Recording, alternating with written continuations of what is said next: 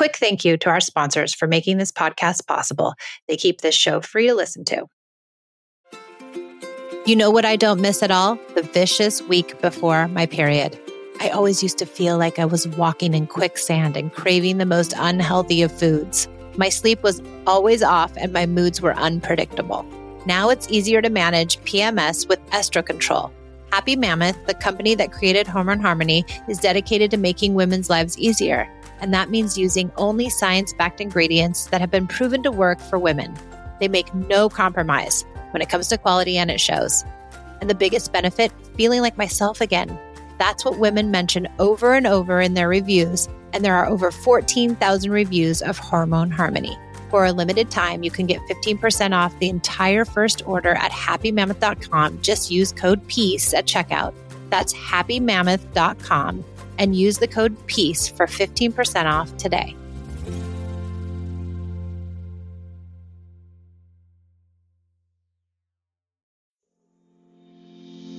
When our kids are born, we have expectations as to how our family will interact. What we certainly aren't ready for are the struggles we encounter with the people we love the most. We are here for the parent who feels like they've tried it all, for the parent who feels like they have to yell to be heard, for the parent who is tired of timeouts and kids fighting all day. We are here for you. We believe when parents feel supported and heard, they are able to come to parenting more centered. We offer tools to navigate the messiness of life with kids. We are Peace in Parenting. We're back for another episode of the Peace in Parenting podcast. I'm Gemma and I'm here with Michelle. Hello, Gemma. Good morning. How are you? Doing well. How are you doing? I'm doing pretty well. What's going well in your world? We're having ups and downs, but Dan is home today. So that is what's going well for me. I have help. What's Great. going well for you? Um, my kids are still sleeping. It's 9 10 in the morning and they're still sleeping. That's the beauty of having these older kids is they like to sleep. Yes. Um okay, so today we're going to talk about potty training. Yeah.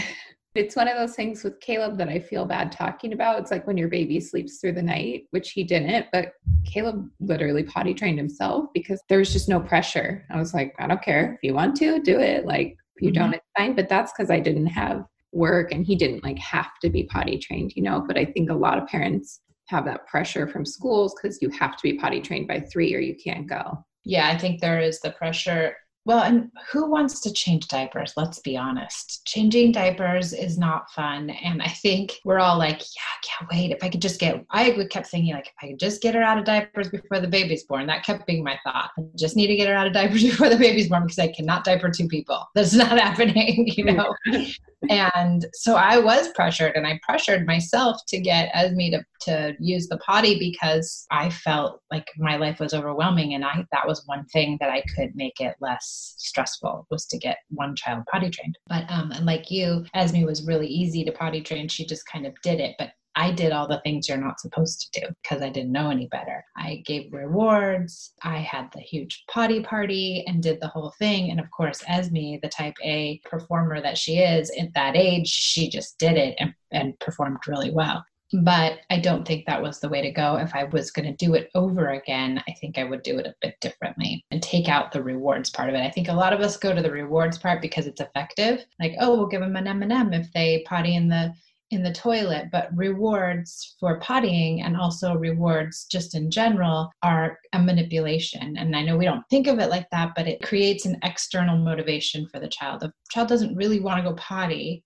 they might even be fearful of going potty but they're going to force themselves to do it so that they can get the m&m and then it might create some sort of other like who knows what it created with esme i mean she pottied but maybe she was more defiant during that time. I can't remember. Maybe she was less cooperative. Maybe she was had sleep problems. Like it might manifest somewhere else even if you get the potty training going because you're creating a hurt. So rewards create hurts inside of our kids because they subconsciously they don't really know it but they feel manipulated and then they might build some sort of resentment. And then how do they go like when you want to take the reward away? Like when you don't want to give them an M&M every time they poop on the potty, now what?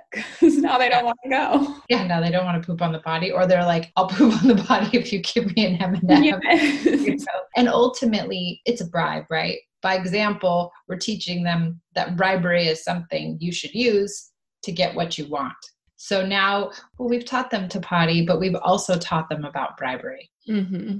So we want to be careful about the rewards. But that makes potty training, you know, long, can be a long endeavor for some people because you have to be really patient. And I think the one thing I'd say is like, make it fun just try to make it fun, like silly. Instead of twinkle, twinkle, little star, it's tinkle, tinkle, little star. And then you're like, you know, you're singing about pee pee and you're talking about pee pee. Oh, my pee pee is really yellow. Do you want to see it? Come in the bathroom with me. I'm going to go pee. Ooh, it's so yellow today. Oh my gosh next time let's see what color it is. And you drink a lot of water so that you make the pee white. And you're like oh my gosh it's white now you know? And you can make it kind of silly and get them involved that way. The same with poop. We used to do i used to say pia do your poop face. And she'd go and grit her teeth and do a poop face. I was like oh my gosh that's such a good poop face. Do you want to see my poop face and i was like and then I would, you know, do all these weird grunts and like kind of just do all these weird faces around poo. And so if we can just lighten up about it but you know have pottying be in the conversation and in our ether and, and talking about it and making it silly and like if you have a boy you can put the cheerios in the in the toilet and have them aimed at the cheerios and we put like food dye in the um in the toilet and change mm-hmm. the water to a different color and you can do all kinds of like cute things to make it not so stressful around pottying I do that with Joe because he was much more resistant than Caleb. Caleb, I just bought one of those little standalone potties or, you know, the ones that just sit. So I set it next to the downstairs bathroom. And anytime I went, I'd be like, want to come? And he'd just like sit with his clothes on on the potty. Like it was his chair for a while. And so it was totally like a not scary thing. It was just like his potty in there. But Jonah didn't like the standalone potty. He liked the ones that sit on there. But then he was deathly afraid because his legs were hanging off. And, you know, so with him, it was definitely more of a struggle. But we did playing a lot. And I one day was like, I can't remember how it came up, but we took the potty off just to like have it out in the open and he started putting stickers on it and at first i was like no like you can't put stickers on the potty but he decorated the whole like it's still to this day covered in stickers and then he never had a problem again. It was like his body like he decorated it he could go on it and you had it easy. I mean ish. With poop he was a monster forever. Like he was terrified of poop but i didn't pressure and as many times as he's pooped his pants there was no shame it was just like okay Okay. And I think there's a lot of fear around going in the potty. I think kids really do. I know we were like, oh, why is it so scary and whatever. But, you know, they've been pooping and peeing in a diaper. It's just like subconscious, right? You know, it's just like it just, it's not falling into water. You're, there's not the weird flusher. You're not sitting on this huge toilet. You know, it's scary for them. I remember the first time I went into like an outhouse. Oh, and I looked in the toilet thing and I was like, I was terrified. I was like, there's snakes in there. There's yes. in there. Something's going to crawl up and bite me. I actually remember that fear of a regular toilet that I thought lizards were going to come out of the toilet and bite me. And so that's a real thing to fear that. And so we have to keep that in mind that this is not easy for them, that we might think it's easy. Just sit on the toilet and go potty. What's the big deal? But for them, mm-hmm. there's a lot of fear. So when there's fear, and when there's upset, I like to push kids to the fear to get them to have their feelings and then be there for them as, as support. So I'd like to say, okay, well, let's go sit on the potty. And they say no. And then they start to emote, say, oh, I know it's really hard to sit on the potty. And let them kind of have their feelings and really start to emote around it and say, come on, let's just walk toward the potty over here. Let's see if we can take a seat on it. And then they might really start to cry. And then you stop right there and let them kind of cry about it and be upset about it, but be really supportive around it. So if your kid has fears around going to the potty or upsets, I would say stay right there in that fear. Get alongside of them and listen to the fear so that you can help them process that fear. So you can help them say, I'm right here. I know this is hard. I'm not going to leave you. You're going to be okay. We're going to get through this. Then they'll be able to pass that fear better. And the other way to process fear, like we know, is play.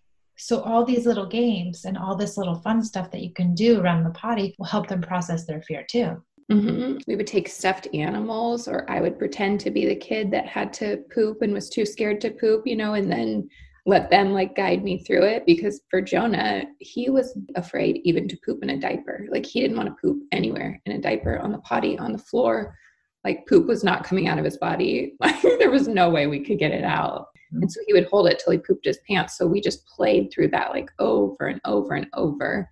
Mm-hmm. Especially with babysitters, he was really scared poop with other people. Like once we got him comfortable pooping with us, mm-hmm. so we had mm-hmm. to work through that. And I just told the babysitter, like, let him cry, just like sit with him while he cries. And he ended up pooping his pants with her one time, and we had to come home and clean him up. Yeah, that was a really good thing you said about that you would pretend like you were scared of the potty. I think that's a really good one. You don't necessarily have to do it when they're being scared of it, but I would like at a different point in the day or whatever be like, oh my gosh, I have to go pee. I, am not gonna go. I'm scared.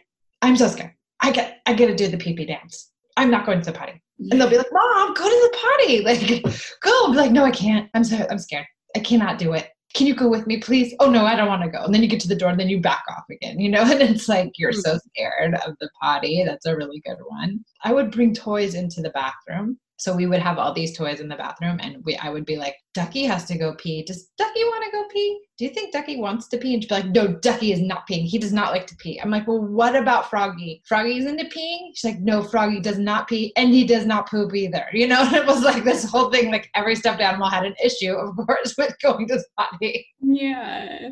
And so like we just kind of made it fun and just be patient with yourself and know that it's a rocky road and there will be there can be regressions. And the more we relax and play around it the easier it is for them and the easier it is for us. And just think the other thing is too is not having too many expectations yeah. could be really easy like caleb or could be really hard and that's just who our kids are and if our kids are having a hard time in general then i would say spend a couple of weeks getting connected to your kid doing everyday special time doing listening all the connection pieces for a couple of weeks before you introduce potty training because if your kid isn't doing well already if they're defiant they're having sibling issues they've just had a brand new sibling it's all timing too, right? When and how we do it. And then also the you know just how everyone's feeling. If we're having a hard time too it might not be the time to introduce potty training either. So we want to be really resourced we want our kids to be really resourced we want to make sure that it's just the right time that we're feeling good enough to go into this endeavor with as much clarity and connection as we can. I think too not getting hung up on like we're doing it right now and this is it. We're not turning back we're throwing away all the diapers. Like